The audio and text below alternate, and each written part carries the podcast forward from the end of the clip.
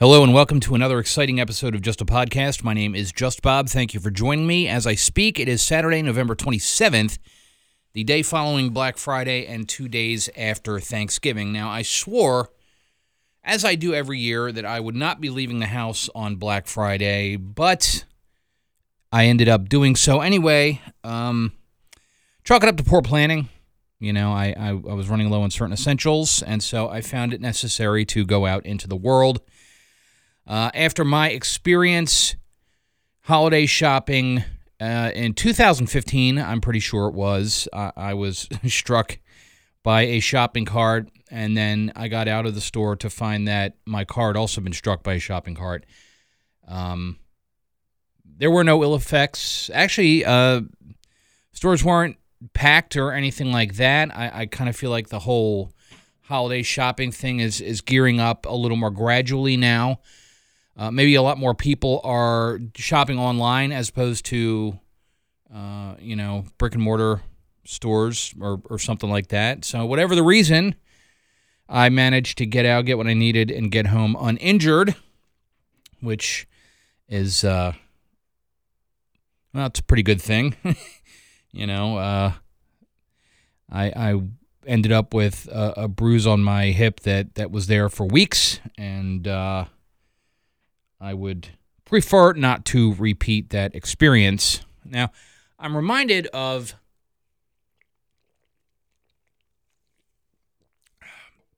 I'm reminded of uh, conversation that uh, we had on the air some months back regarding cover songs, and I don't know why it is, but it seems like the topic of, of cover songs is something that arouses great feeling in people. you know, either they love them or they hate them. Seems like there's not a whole lot of middle ground there. And I'm not really sure why that is. Um, well, I, no, I, I take that back. Actually, in certain instances, I do I do get that. You know, because it it's very frustrating as a music fan to listen to a familiar song done by someone else and maybe not done as well or maybe you know uh, disappointing or, or, or even worse uh, you hear a song done as a cover version and it's actually better. And you're like not prepared for that um, I I tried out recently for a band, uh, a cover band, and I was rejected. I I was turned down, and it's um one of those things, you know. Like I, as a musician, I've always been in bands that have done original material or largely original material. I'm a songwriter, and so I, I don't have a lot of ambition to go out and play cover songs anyway, but I felt like it was a good um, chance to, you know, play with some other people and get some experience on that end of things.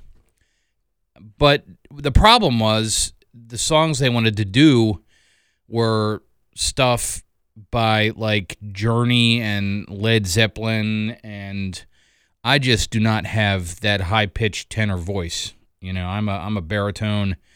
I'm I can do Jim Morrison and Eddie Vedder and Scott Weiland until the cows come home, but singing up high, I just I just can't pull that off. That's just not my thing. And besides, I can't imagine going out on stage every week and doing a bunch of other people's material. I know a lot of bands that do sets of covers. That's what they do. They go out and play covers, and that's fine. I'm not knocking it.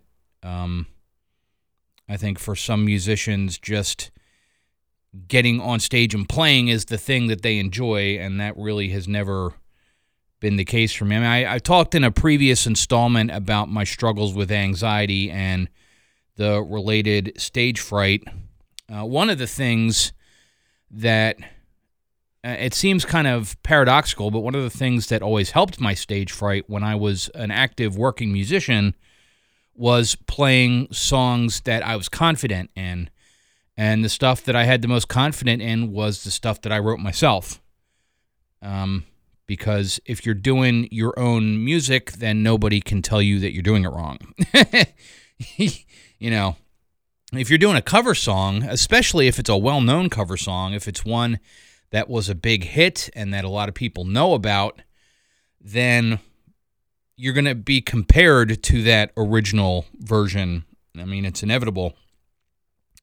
And I would prefer not to be compared, you know. I'd rather what I do. It's like what I say, what I always say about sloppy seconds. You know, a lot of people will tell me in their comments, well, it's not a bad song, but it doesn't belong on Bob Rocks. Eh, but we're not, that's not the question here. We just want to know, do you like it or not? I mean, I don't really care if you think it's Bob worthy or not, you know, because that's not what we're, we're trying to determine here. It's, it's, you know, do you like it? And there are songs that I love that would not be a fit on the radio station. I mean, that's in a way that's kind of what the business of, of radio is, you know, formats and um in a way it's it's it's a microcosm of, of the music business in general because that's what the music business does. You know, it segregates um you know, uh it uh it's what am I trying to say here? It's it it it segregates things into genre I guess is the best way to put it. And um, so you you know you have uh, everything really segmented and in certain genres like like metal for example do you realize how many subgenres of metal there are there's hundreds and several of them I could not even tell you the difference between if I heard it. I I, I feel like you know all the time it's like there's just more uh, division you know? And i i understand that's necessary to a degree. I mean it's necessary in radio for example because um you know you as a listener you you want to know what you're going to hear. You know? I mean so, and for people who um, uh, program radio stations and uh, and the people that uh, that work at them, you know, you need a, a kind of a unified brand, and I get that. And and coming from the perspective of a musician, I enjoy challenging those labels. You know, I, I like to to feel like there's no sort of constraint in the music that that I produce, even though it's all rock basically. You know, because that's that's what I like. I mean, uh, and I'm sure you know, it's what you like. That's why you listen to this radio station, you know, because you like rock and and and that's cool and everything. Um I guess I guess what I'm trying to say is there are times when from an artistic perspective the goals of a musician and that those of the people that sell the music and the people that play the music and promote it are kind of at odds with one another. I mean, if you're a, you know, like you own a record store, for example, you need to have concise categories so people can find what they're looking for. You know, I, I remember I went to a, a record store in Baltimore. This was some years ago. This was in the the mid '90s, and it was like rock and roll haven or something like that, and there was no categories. Everything was just alphabetized, and so each letter was massive, and it took so long to find anything. I mean, you'd be in there for hours just searching for a certain record, you know, as opposed to like the big chain stores. Like when I was a kid, I spent a lot of time and a lot of money in uh, Sam Goody. Uh, Sam Goody was the leading chain record store at the mall in Columbia, where where where I lived as a kid in Columbia, Maryland. And so, uh, when I was in my early teens, it, my ritual was like I earned a certain amount of money. I want to say ten or fifteen dollars for it was like my allowance, and I got it for like cutting the lawn and for doing like assorted chores around the house and whatnot. And it was yeah, it was ten dollars, and the cost of an album on cassette at the time was nine ninety five. So I had just enough, and and that's what I would spend it on almost every week. You know, I because I, I had a I had a tape deck. My um my main method of listening to music was I had a Sony Sport Walkman. It was like this yellow shockproof thing, and I carried I carried it with me uh, at all times. You know, I used the thing until until it basically broke down and, and ceased to function. And uh, I had at one point I had about 300 cassette tapes, and I was a late adopter to CDs. Like I didn't get my first CD player until 1991 um, several years after all my friends did, you know, I still had cassettes and but I would uh I would take all my money and I would use it to get one album and so it it it better be something good, you know. Back then um you know, like in in in the early days uh, of the rock and roll era, rec- record stores would have like listening booths, so you could you could sample a record and and listen to it and decide if you wanted to buy it. You know, later on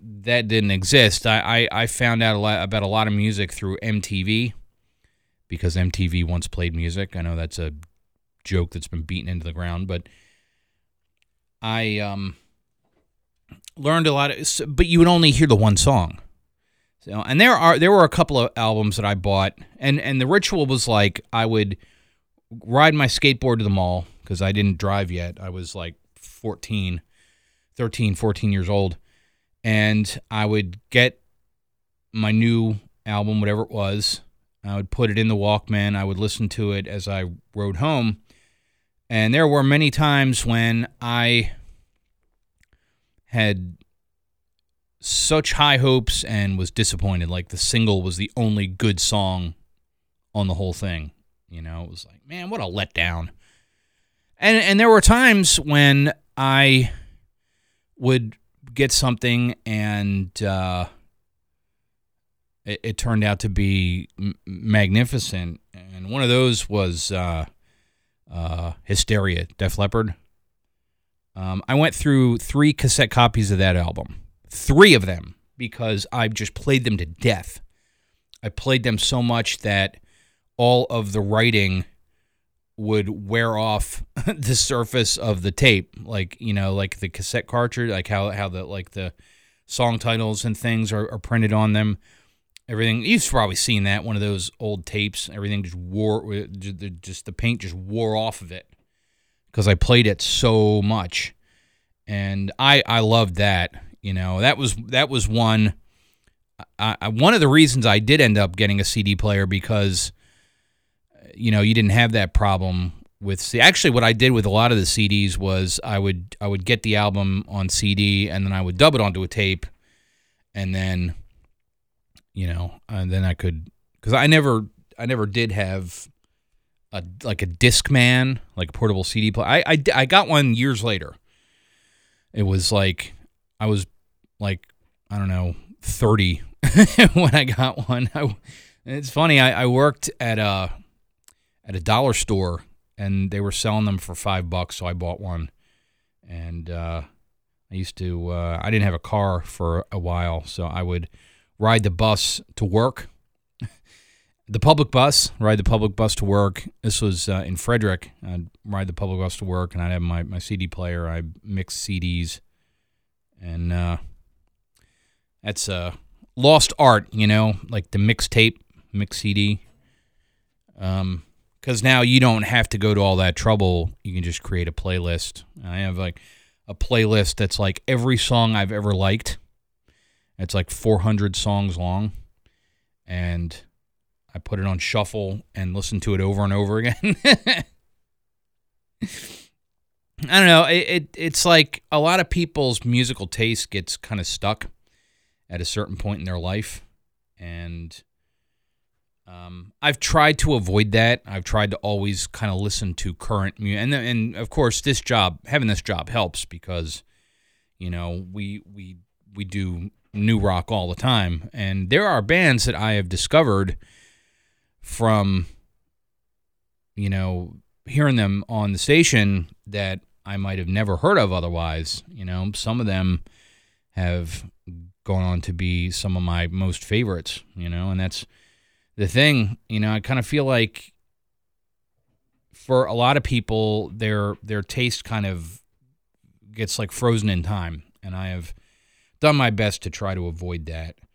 Um, because I mean, I think by by saying, well, I'm not gonna listen to anything new, or I'm not gonna, you know. Uh, listen to anything different. Like I'm a rock guy, so I'm not gonna ever listen to any sort of hip hop or country or classical or jazz or anything like that. It's very limiting because you can be cutting yourself off from a lot of cool stuff. And I think um, even if you are most partial to a certain kind of music, and like I said before, I'm a rock guy. You know, I've always listened to rock, and and that's been my favorite kind of music pretty much my whole life by branching out and checking out other stuff, you have the opportunity to hear things that maybe you wouldn't otherwise. And I, I think that's one thing that streaming has done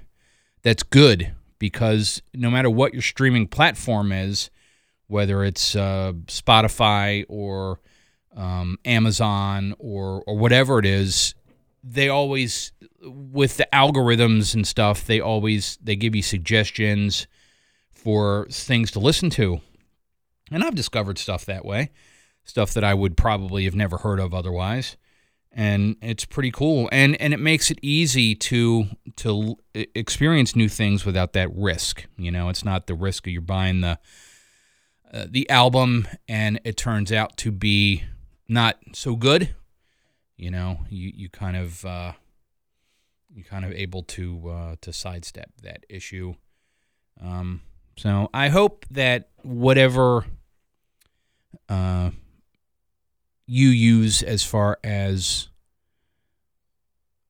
uh, listening to music, other than the radio, obviously. I mean, obviously you, you listen to the radio, otherwise you wouldn't be listening to me right now. um, that uh, keep your mind open because you can discover a lot of cool stuff that way. This has been Just a Podcast. My name is Just Bob. Thanks for joining me. Till next time.